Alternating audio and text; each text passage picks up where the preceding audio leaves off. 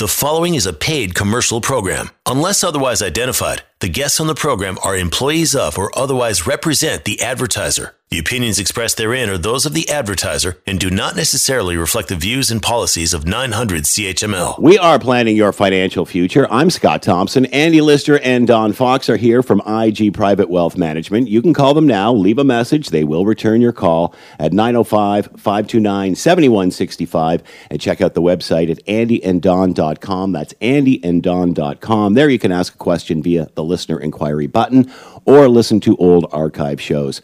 Good morning, gentlemen. Good to see you all. Uh, I thought we'd all be well rested and relaxed by now, but everybody's got that look of confusion on their face today. Well, it certainly has been. It's been a whirlwind. Um, so if, of course, we've we've been all part of this political soap opera as the world has been looking on and and watching what's been going on and what hasn't been going on. And there seems to be still some confusion, and nothing's been settled. And maybe it, who knows if the Supreme Court may settle this as of yet. Nobody really knows at this stage. You know, you bring up a very valid point. Even though we are where we are, who knows what can happen moving forward? So it's uh, it, it's still a, it, it's still a very bizarre situation, isn't it? Well, maybe by next Saturday we'll have more Yeah, to discuss yeah. on this. Good point. Well, and I was as I was thinking about uh, our our session this morning, I thought, boy, we we really, um, you know, there's probably some key issues around the election and some key issues, obviously, around the pandemic that are still at the forefront for everybody in terms of you know stock market concern, et cetera. And I think um, you know volatility. There there's an index called the VIX, V-I-X index, which measures the amount of volatility in the stock market. And there's been periods of, you know, where it's extremely high and very low. And in the in the months leading up to the election, we we saw that VIX index, that volatility index, rise substantially. And then, um, and I think that we're still going to have continued volatility until everything is 100% clear. So I think that's probably one of the big messages I want listeners to take away is that you know we, we can see we've seen super high positive upticks in the stock market this week, and we've also seen drops in the stock market. So it's been um, uh, you know the volatility reality is here to stay. Actually, I want to share a funny story. We not a funny story, but it was an indication. So on on Tuesday on election day, we had uh, been in communication with a client and. Um, just updating them on a, a, couple of things, and they had some questions. Uh, they, they were dealing with some health issues, but at the end of the day, they said, "You know, I just have to tell you, I got an email from a uh, a longtime relative of ours who's been in California for 60 years. So left Canada, went to California, and has been there for 60 years. And on election day, you know, as, in the evening as things un, unfolded." Uh, she sent this frantic email to her relatives here in Hamilton and said, uh, "Okay, I want you to talk to your financial advisor. I I'm worried that Biden's going to win, which is a good thing, but that there's going to be mayhem. How do I get all my money out of the U.S. and into Canada?" that was her comment. Now I'm thinking Wow. this woman, after being there 60 years, is probably you know, maybe in her 70s or 80s. So she, you know, she's she's not uh, young by any means, and seen a lot of this over time. But her fear about um, just mayhem in the streets, or just concern about safety and security in the election, not not so much that Biden is going to be elected, but what the the the, the aftermath will be. Yeah, what the fallout is. You know, drove her to this sort of position. She needs to get all her money out of the U.S. and into Canada. You know, and of course she wants it done yesterday. So and, and it's you know, and it's as we know in the financial world, that's not going to happen. and it's not like and it's not like she can just take it all out, put it in a paper bag, and drive it up here because she's not allowed to cross the border. That's right. you can't even come across with a, a giant suitcase of it. so yeah, I think, a, uh, a cross between this election and the pandemic has been a bit of a perfect storm, and so you do have people focused on the election a lot more than possibly they would have been because they're not able to do a lot of other things. So it, it's you know they've already watched all the Netflix they can watch. They they they've gone enough walk, taking the dog for a walk or whatever they can do, and and they're virtually it's it's almost like a theater that's that's grabbed them and they're everybody's on in this theater together because there's a lot not a lot of travel of course and so it that's heightened the senses of how important this election has been That being said, take a look at the long-term plan. And how does this four-year stint of, or eight-year stint of the next president, depending who wins, really affect your long-term plan? And that's what we always have to go back to. How does the stock market perform over the long haul? How does does it beat inflation? Will it accomplish your financial goals? Um, what kind of capital gains is it going to have? You know, regardless of which, if it's Republican or Democrat, yeah, they have different policies. But at the end of the day, really, I've always thought in my own mind that the smartest people in this world are not necessarily the presidents of countries. They're the presidents of companies. And they are very nimble in their way of changing the, uh, the direction of a company based on policies set by governments. And this has been shown in the past where, you know, uh, a good example would have been, say, Google or Apple putting a lot of money offshore because it was too expensive to move it. They would actually borrow to pay for their dividends to their shareholders.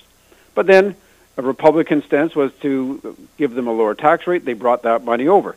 So things, the companies are extremely intelligent. They will make decisions. They, they have the brightest and people running their companies and a lot of advisors that make sure they go in the proper direction. So I'm very optimistic, regardless who wins, where the companies will go, and that's really who you're going to vote for. Will there be volatility in this VIX index, as Andy mentioned? Absolutely. There's going to be tons, or maybe a lot going forward, because we're still in a pandemic. Nothing got lost in this is that we are still watching worldwide record uh, number of cases being exposed, and of course that may lead to record number of deaths going forward until a vaccine. So that will actually have a bigger impact, in my opinion, going forward, at least for the short run. And again, yeah. this has evolved. Um, companies that have evolved just during this, and you can see, you know, you go a pandemic, never mind an election, you threw a pandemic in the situation, how the companies have changed the way they've done business, the good ones.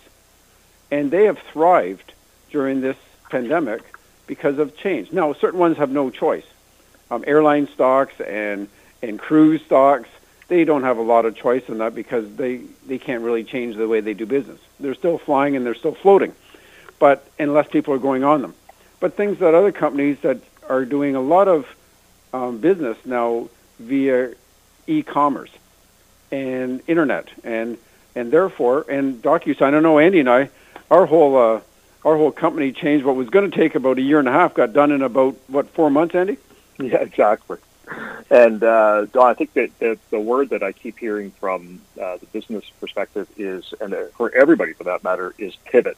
Everybody has done a pivot, and um, but I think, and just sort of backing up what you were saying too, I think the key is to continue to stay disciplined. And what I mean by that, in the sense of your investments, is what is your current asset allocate? What's your current asset mix? We call it your asset allocation model. Mm-hmm you can revisit that model to understand is it still within a tolerance of where it should be in terms of those weightings, and maybe you need to um, do some adjustments to that just to make sure it stays in tune with your risk tolerance. So, staying disciplined is so important, and um, and I just wanted to you know remind people too when you think back to 2016 when Trump was uh, was first elected and the, the stock market predictions at that time they were spectacularly wrong.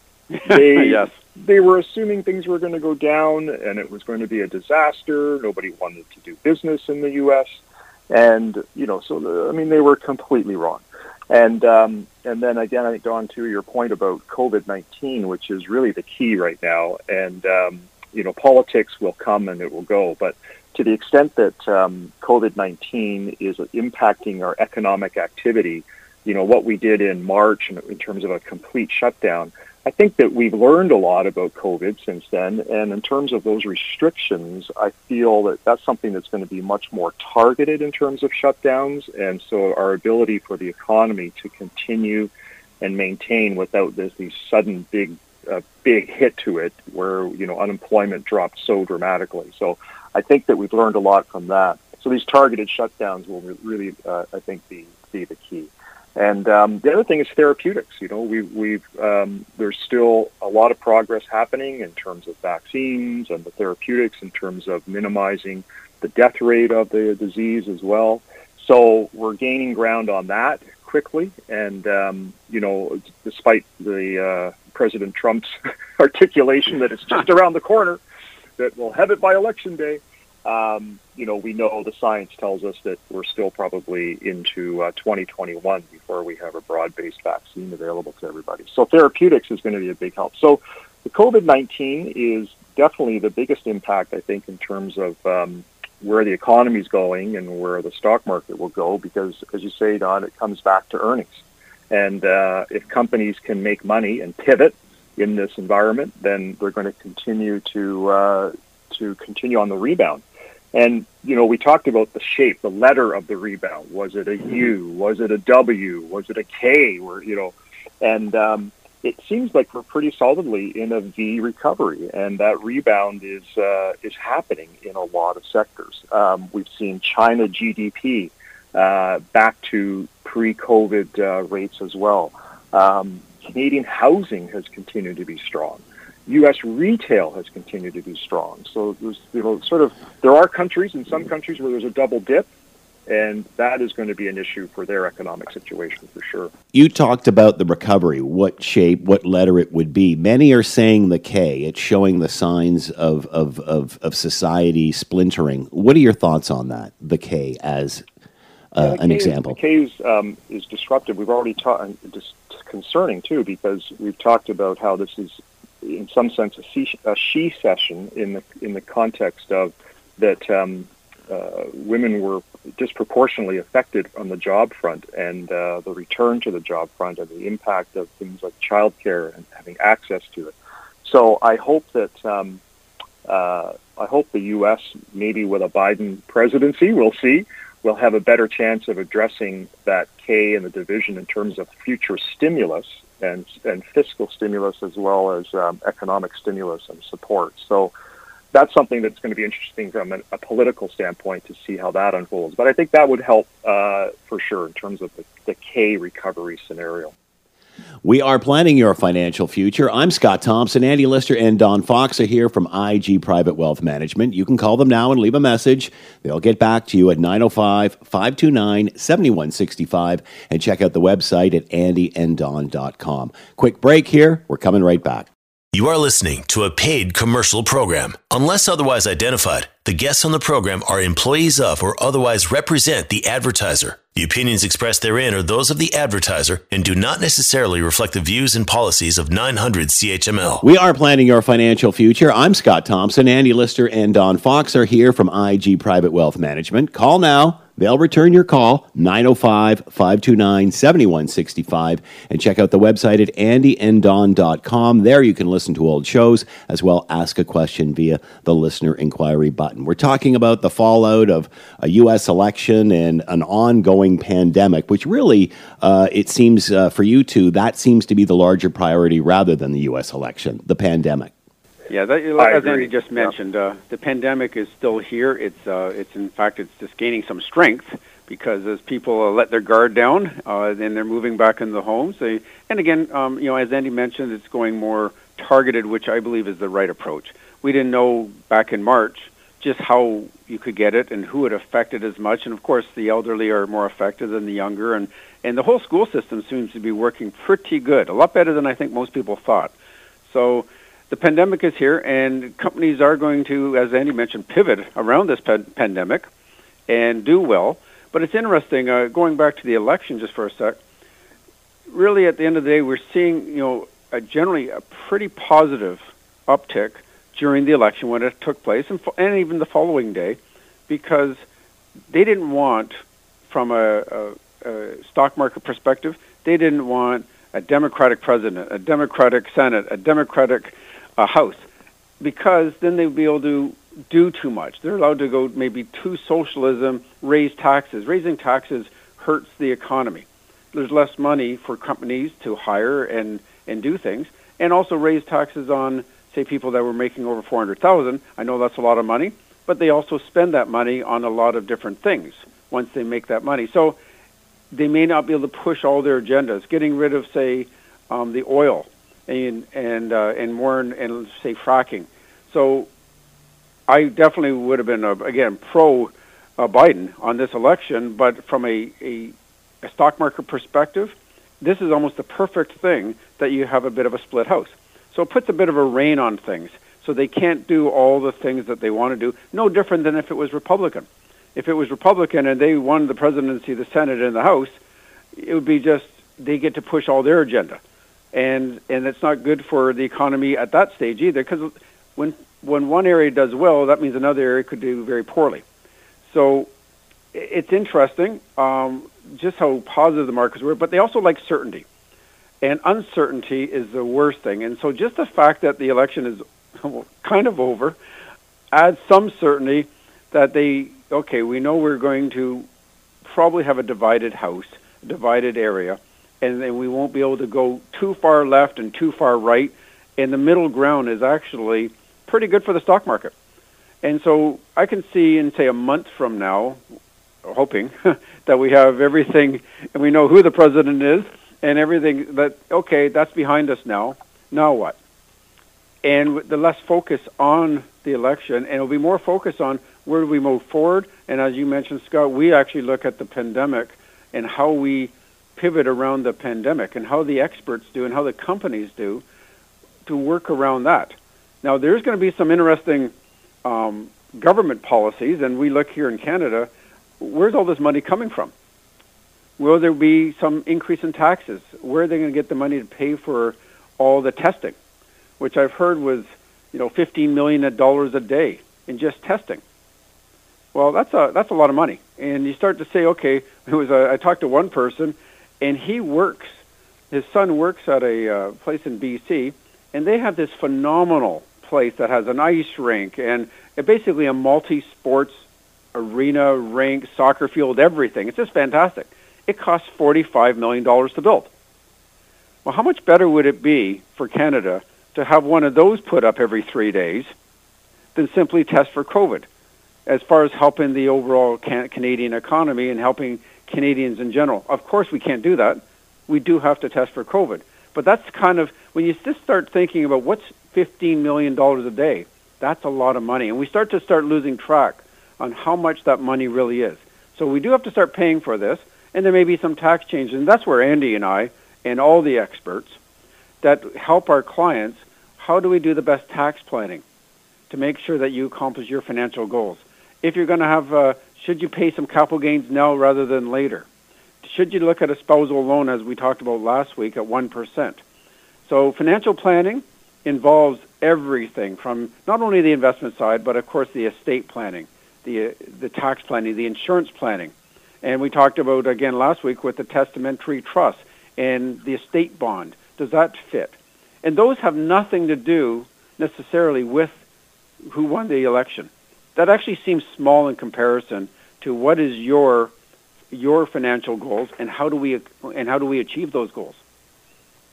And I know, um, Don, as we were talking about, I think a lot of times just on that, those become the fundamental building blocks of a financial plan. And if, you have a plan in place, then um, I think you tend to be less stressed and you have a lot more clarity around yes. where you're going and how to make decisions. So you want to take emotion out of the decisions as much as possible. And of course, but for a lot of people, their their plan tends to focus or center around their investments, right? And how are my investments doing well?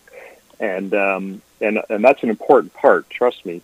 Um, and as we were talking about earlier, you know, the earnings are the key to, and profits are what drives share prices higher. As always, there will always be sort of short-term noise that that will affect the share prices of different companies up and down.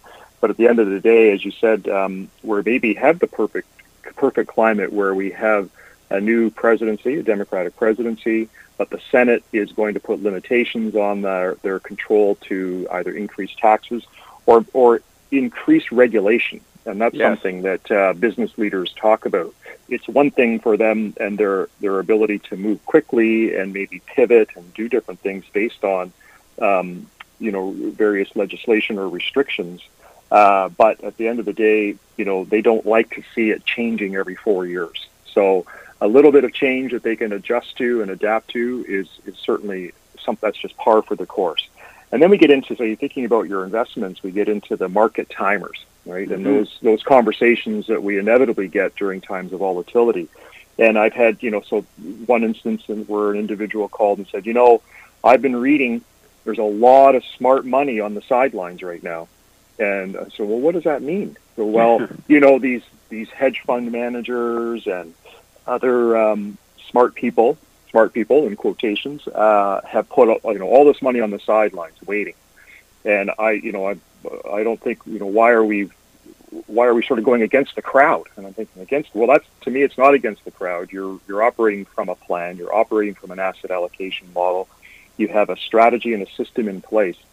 When you start talking about trying to time the market, it's, you're, you're basically making guesses. Educated guesses is what you're trying to do. But what are you going to do? Are you going to crystallize losses on things right now? So if you have something that's down, do you want to actually lock in those losses? in the hope of, of trying to get into something else that will increase in value? What if you have gains? If you have gains on your portfolio, are you going to pay the tax on that now and then sit on the sidelines? And what everybody who's trying to do the market timing strategy is they want to wait for the bottom, right? That's the idea is you're trying to get out at the top and you're waiting for the bottom. How stressful is that? Yeah, well, by the time, and you want to confirm that bottom, right? You want to feel like, how do you confirm the bottom of the market? And usually the only way that you confirm the, the bottom of the market is when you see it start to go up, right? right. Some kind some kind of regular uh, tr- uh, reversal and trend going up. And a disproportionate amount of increase in a stock's performance from a bottom happens really quickly, very early in a recovery. So for the most people, by the time they've confirmed the bottom, they've already missed 5, 10, 15% of a recovery, and now, they're, now they want to get back in. So it's so difficult to do that. And we know, finally, the thing I'll say is that 70% of the time stocks go up, 30% of they go down. So in a 10-year period, you got to think, think long term. You're going to have seven years of positive growth. You're going to have three years of negative growth. Throw it into the mix. You don't know when they're going to happen, but just know it is reality, and that's just life. Do you do you have any idea of what, the, and I'm sure you do, of what the profile is of someone who is constantly trying to do that versus someone who just sits back and I'm not worrying about it. I, you know, I'll just let it play out the, the way that it's supposed changes, to. Right, and I, one one one category of that group, Scott, to answer is uh, can often be early retirees. Yeah, new retirees. Yeah. That makes right sense. Now that makes sense. They've shifted to a different mindset. Now their their money is their sort of source of income, and they become hyper focused on yeah, yeah. where the stocks are going and where their investments are going on a day to day or weekly basis. So that's certainly one big category. Uh, but it would seem we see come out of this. It would seem someone who is more aggressive would be more willing to put their hands on it or not a, you know not able to keep their hands off it per se much like betting on a horse or playing at Vegas or what have you. Yes. whereas this is something right, complete this is completely different right? You're, it's interesting that uh, I would suggest it's mainly males and there's been studies on this they call it the testosterone effect and and it really showed that married un, unmarried males were had the lowest returns versus married females that had the highest returns because they didn't want to get their hands in it and try to control it. And they had a you know a significant difference in return. And what we're seeing now is that people are spending more time at home. And they're reading as as I mentioned earlier, they got more time cooped up, not doing the things they want to do, more time to read and what are they reading? Quite often is obviously the politics that have been going on, but also investing. And so we are getting some calls from people we've never heard from before that all of a sudden seem more interested in the performance and why about this. And they're hearing, of course, some great performance in certain areas. And those areas, such as, say, Zoom, which is, you know, the way we're actually talking right now, actually, uh, or Microsoft Teams, which is the way we're doing, but it's the same idea, virtual conference call those stocks are going through the roof. And they are not even making money. They don't even have earnings to the most part. Yet the stocks are going up, and they hear about these stocks are going up 400%. Yet they look at their own portfolio and they say, wow, we're actually negative 1 year to date, or even, or minus 2%, whatever the case is. And so there's this disconnect right now between these high flying technology companies that aren't even making money to, and the stock price is going rocketing up and their own portfolio. And you have to realize those pie in the skies, it wasn't long ago we were talking about marijuana companies. And two years ago, why aren't we in marijuana stocks? Now, again, Andy and I, we don't get these calls often, but it does come up in conversation because we are looking at the long haul. We look at diversification. We look at allocation of your mix. But at the end of the day, these are still things that are newsworthy. They hit the front pages of papers and certainly on websites of here, why aren't you in these? Bitcoin was before that. okay?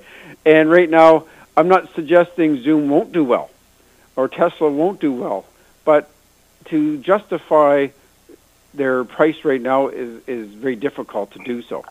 And so, well, in having the banks and having diversification, having all the sectors, is the way that you actually reduce risk. And it's funny, risk is risk. When it goes up 400%, it also means it can go down and lose it all. It, it goes both ways. And people only look at the greed side until it starts to go the other way. Then they look at the fear side of the equation and realize, oh, I wouldn't want it to go down 80%, but I'm okay if it goes up 80%. Well, and uh, in answering your question, Scott, I, and I'm sort of piggybacking on what Don said, the actual conversation I had was with a male. there you go. about uh, changing, you know, the smart money on the sidelines and uh, and wanting to sort of more self-direct this portfolio. And um, so then I, this was in August actually that I we had this conversation, and so uh, September went by, and nothing happened. I never heard from them about uh, making any changes or switches, and uh, and so I sent them a note and I said, oh, I guess um, I guess you've been happy with the results of your portfolio because I haven't heard from you in the last month about this, you know, changing to cash, etc. And, uh, and I pointed out, I actually did an analysis. So their portfolio over the last um, 12 months was actually up 15%. Hmm. So, you know, which I, I'm not sure what rate of return they were trying to achieve or thought they could achieve, but I thought that was pretty good. So, and then the answer was, no, no, no, we're just, uh, it's just been, we've been distracted and there's, uh, and we haven't, you know, figured out what paperwork to do yet, et cetera. And I was thinking, well, if, if you don't have, if you can't if you're trying to time the market and you're ignoring it for a month, then um, you're not really in the market timing game. Good point. You know, Good point. With. So yeah. it was a um, uh, a male in his mid 30s that was uh, that was attempting to do this. Was and, he single uh, or married, Andy? Married. Oh, okay. Married. Well, there you go. Yeah. But but also sort of um, in in the banking industry in the context of being um, more up on financial information. I see. you know, yeah. and so uh, a, a, greater level of knowledge or sophistication in terms of, uh, of his experience through his workplace, and um, so you know, it's not that people do manage their own portfolios, but I'd also point to to him and I said, listen, right now. Um, the way your portfolio works in terms of a managed portfolio is you have some of the smartest people in the world looking after various segments of your portfolio. You've got BlackRock, the largest money manager in the world, looking after your U.S. investments. You've got JP Morgan Chase, one of the uh, preeminent financial uh, investment companies looking after your emerging markets and international investments. You've got um, you know great companies here in Canada, Jarislowsky Fraser, Mackenzie Financial, these are smart people who, on a daily basis, not every month, you know, when they've got time, are uh, making decisions for you about what to buy and what to hold. They're not going to make a call to go to 100% cash. And we know that historically that's always been too risky. That is in the in the genre of a hedge fund type of approach right. where they are trying to time the market. But you're not hearing about any great hedge fund results that um, to write home to, you know, and there's no flock of money going to the hedge funds these days because the uh, the long term reality is that nobody can time the market, and you're better to stick with a plan and make sure you've got uh, a good team behind you looking after it for you. And and it's interesting. At the end of the day, we help the clients accumulate money, and then they have enough, and then they help to live on that money. And when it really is, we give advice along the way to make sure they do it as efficiently as possible. But really, optimism is really the only reality. And pessimism doesn't pay off. And you look anything long term, optimism is always the reality. We are planning your financial future. I'm Scott Thompson. Andy Lister and Don Fox are here from IG Private Wealth Management. Quick break here. We're coming back. You are listening to a paid commercial program. Unless otherwise identified, the guests on the program are employees of or otherwise represent the advertiser. The opinions expressed therein are those of the advertiser and do not necessarily reflect the views and policies of 900 CHML. We are planning your financial future. I'm Scott Thompson. Andy Lister and Don Fox are here from IG Private Wealth Management. You can call now, leave a message. They will return your call at 905 529 7165 and check out the website at andyanddon.com.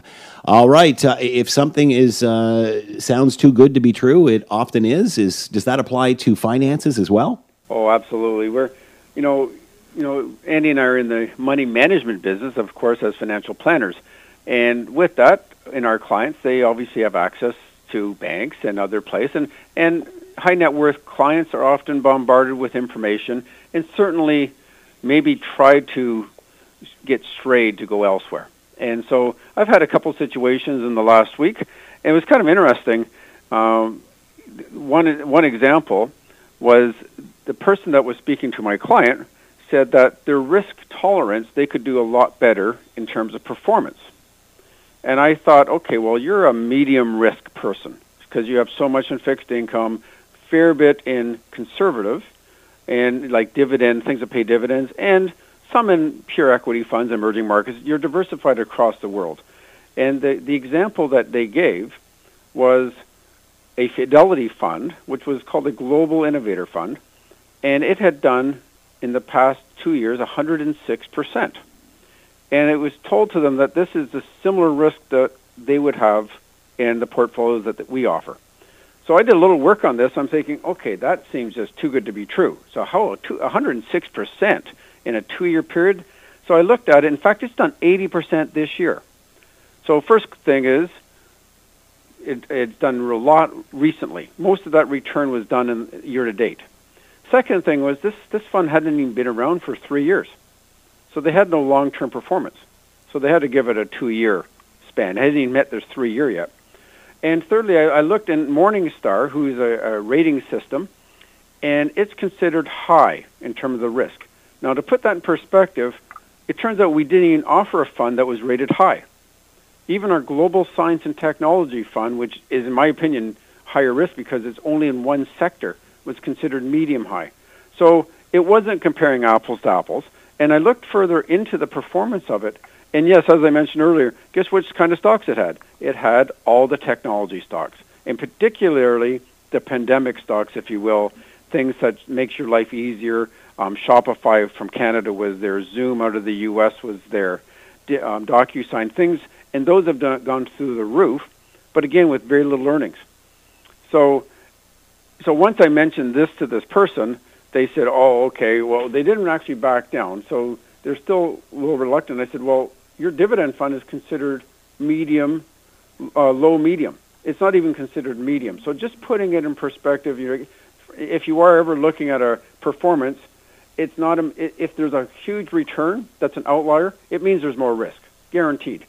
And so right now, year to date, the S&P 500, the U.S. stock market, has done 4.28% year to date. Well, it's interesting. Half of that would be, say, value stocks, and half of those are growth. Well, the growth side has done phenomenal this year, and that's the only reason that it's done 4.28% because the value side has knocked down the returns, and they've been negative.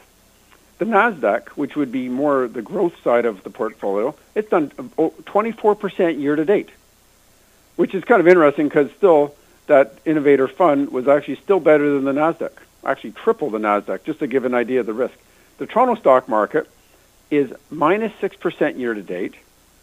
Emerging markets are are plus 1.15, and Europe is minus seven percent year to date. So when you have a diversified portfolio, you likely are breaking even year to date. You would likely not be knocking it out of the park. So that's the first thing. Second thing is that this person has suggested is that the fees are a lot lower. And they suggested the fee would be 0.75 to 1%. And 0.75%, what they're just discussing was the advisory fee. the advisory fee was 0.75. They didn't include the investment fee. And, and such as that Fidelity fund, the investment fee was 1.16%. That has to be added to that. So I brought that to their attention. So again, if it sounds too good to be true, it probably is. And it's very interesting. They have to have it all added together. What's all included? And going further, did it include a financial plan? Uh, no, it didn't include any financial planning. So when we looked at their situation, they had a 26% success rate if they continued at the rate they were going. So I, I suggested, okay, we're not going to get this by trying to hit home runs by putting you in the skinny branches of high risk, high return areas, but they also could have low returns. And as I mentioned earlier, those ones that were fantastic a year ago may be the worst performing the next year. In fact, when I looked into this fund further, it was very interesting actually dissecting it. It was the top fund out of the 100 funds year to date. But in the last week, it was the worst fund out of all the funds in the last week. Out of 100, it was a 100th. So the volatility was off the charts. You talk about that VIX index, Andy. This is way off the scales compared to it, yet they were told that it is in the same risk category, which couldn't be further from the truth. So at the end of the day, there is, as my securities prof always said, no free lunch. Meaning, if you are going to have a certain amount of risk, you could get great returns, but you can also get very low returns. And there is a direct correlation. But look at the overall package. Don't just simply look at everything and really do your homework. So when we do take on clients, we, we are very transparent on what are the costs to invest and what you're getting. And that's probably why Andy and I do get a, a number of clients that want the whole comprehensive plan. We are planning your financial future. I'm Scott Thompson. Andy Lister and Don Fox are here from IG Private Wealth Management. Call now. You can leave a message at 905 529 7165 and check out the website at andyanddon.com. We're coming right back. You are listening to a paid commercial program. Unless otherwise identified, the guests on the program are employees of or otherwise represent the advertiser. The opinions expressed therein are those of the advertiser and do not necessarily reflect the views and policies of 900 CHML. We are planning your financial future. I'm Scott Thompson. Andy Lister and Don Fox are here from IG Private Wealth Management. Call now, leave a message. They will return your call at 905 529 7165 and check out the website at andyanddon.com. That's andyanddon.com. We're talking about life changing decisions. This sounds serious. It does sound, you know, you think about us coming through the pandemic over the last what, six, eight months, and it's been um, uh, for many people, it's been a wake up call to so many aspects of their life. You know, we've been used to our day to day routines, which have completely changed. We've been used to uh, more certainty around our jobs and certainly around our health, and, and now all of that is up in the air. And so we've seen a real pushed on these sort of life changing decisions that people have uh, come to the conclusion that they need to make a change right now. And one of the phenomenons, well, the two phenomenons that, that I think are uh, foremost in front center are retiring early, right? So, you know, they've realized either A, there, there's been impact economically at their job, and so now they've been either forced to, that could be a severance or something like that, or they were getting ready to retire, and now with all the added stress of COVID, that um, they've decided to pull the trigger and retire now. And the other big one is the selling of your home and moving your city home and moving to the country. And I don't know if you, Don, if you've experienced, have had clients who have talked about that, or uh, but the phenomena they were just looking at some of the real estate uh, numbers that there is a huge increase in sales activity but 70% of that sales activity was people outside of Toronto uh, in the GTA selling their, their, we'll call it a city home, and uh, moving to the country. And um, it, it's, it's phenomenal. And the amount of activity, uh, price wars are happening out there in um, cottage country, in uh, rural areas. Niagara um, on the um, Lake, uh, Collingwood, like you said, uh, it, basically even rural Dundas, all the places that seemed to not, you know, were kind of sleepy, and all of a sudden they picked up.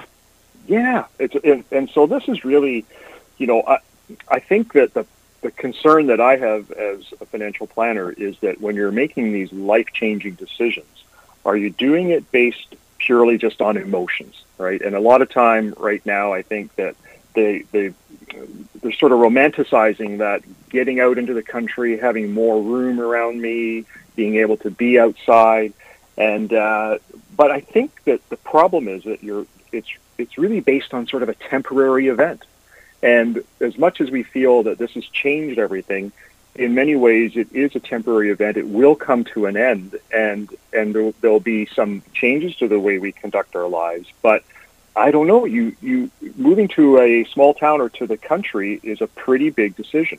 And if you think about the the concept of buying low and uh, and uh, and selling high, what's happening now is that um, yes, we're trying to sell our home in the city, but the prices have gone crazy out in the country. So those have gone way up, and in fact, condo prices and rents have gone way down in the city. So if you were thinking about the the investment process of buy low, sell high, you should actually be doing the reverse. You should be thinking about maybe buying a condo in Toronto, yes. which are down right now, and selling, you know, your your, your city and getting into the uh, back into the country, or uh, not into the country at this point. We've often heard it's impossible for younger people to get into the housing market, especially in Toronto. Uh, most of, of of housing prices continue to go up, but as you mentioned, the smaller condos are now going down. Is this an opportunity for first time buyers to get into the market? It is, and particularly if somebody's been ready to do that, they've been sort of building uh, savings to get to that next step where they can get into home ownership. And and if they're if they're thinking about it from a long term perspective and not from a short term speculative uh, perspective, where I'm going to rent it through Airbnb or I'm mm-hmm. going to rely on rental income, but if you're actually going to move into it and live there for a period of time, and, and then, life yeah. after life after the pandemic, you know, if, exactly. if the pandemic wasn't any any longer an issue, where would you live? Exactly. And you think about, so I, and just another thing I would comment on is small town, when you move into the country and into small town, small town acceptance, it's hard to get into the, get into the crowd. And I don't mean that in a mean way, but when you're an outsider coming into, uh, the, uh, uh, out in the country, uh, it takes years to establish yourself and establish new friendships, and you're always an outsider for you know at least a decade. Like it, it's it's it's not easy. So I think the best advice is find a place. If you could rent a place in the country for two or three months. I know there's an additional cost to that, but um, versus making maybe making a mistake in terms of your timing right now, I think that's a better option to, if you can find a place to rent for two or three months, and and just try and take the emotional decision out of it or and help frame it a little bit better for you. And the other big one, which is retiring, and um, you know, I think that uh, with making an emotional decision around your retirement right now, you know, you're you're going to suddenly switch over to, you know, what can I spend? How much money can I spend? I'm more concerned about market volatility right now. I'm watching it every day. I can't vacation because uh, you know we can't go anywhere right now, and um, you know, so a lot of times people end up having to go back to work. So they make this decision, they do it quickly based on emotion, and then find themselves scrambling because they weren't fully prepared. So the bottom line with that, as Don and I do, is a complete comprehensive financial plan, revisiting the financial plan, doing a Monte Carlo analysis to understand what, uh, how much volatility is associated with their portfolio, what is the probable outcomes of having a, a, a financial success, and um, and basically just trying to understand, you know, that base, if you have a solid plan, you wouldn't be making the changes. You would still be following the plan, unless for something like there was a job loss or a severance or a divorce or a death, something like that, which is going to trigger a change to your financial plan. Otherwise, you just kind of want to stick to it and try and take emotions out of this at all times. We have been planning your financial future and giving you some life advice as well. Uh, here has been Andy Lister and Don Fox from IG Private Wealth Management. You can call now, leave a message. They will get back to you at 905 529 7165 and check out their website at andyanddon.com. Thank you, gentlemen. Have a great week.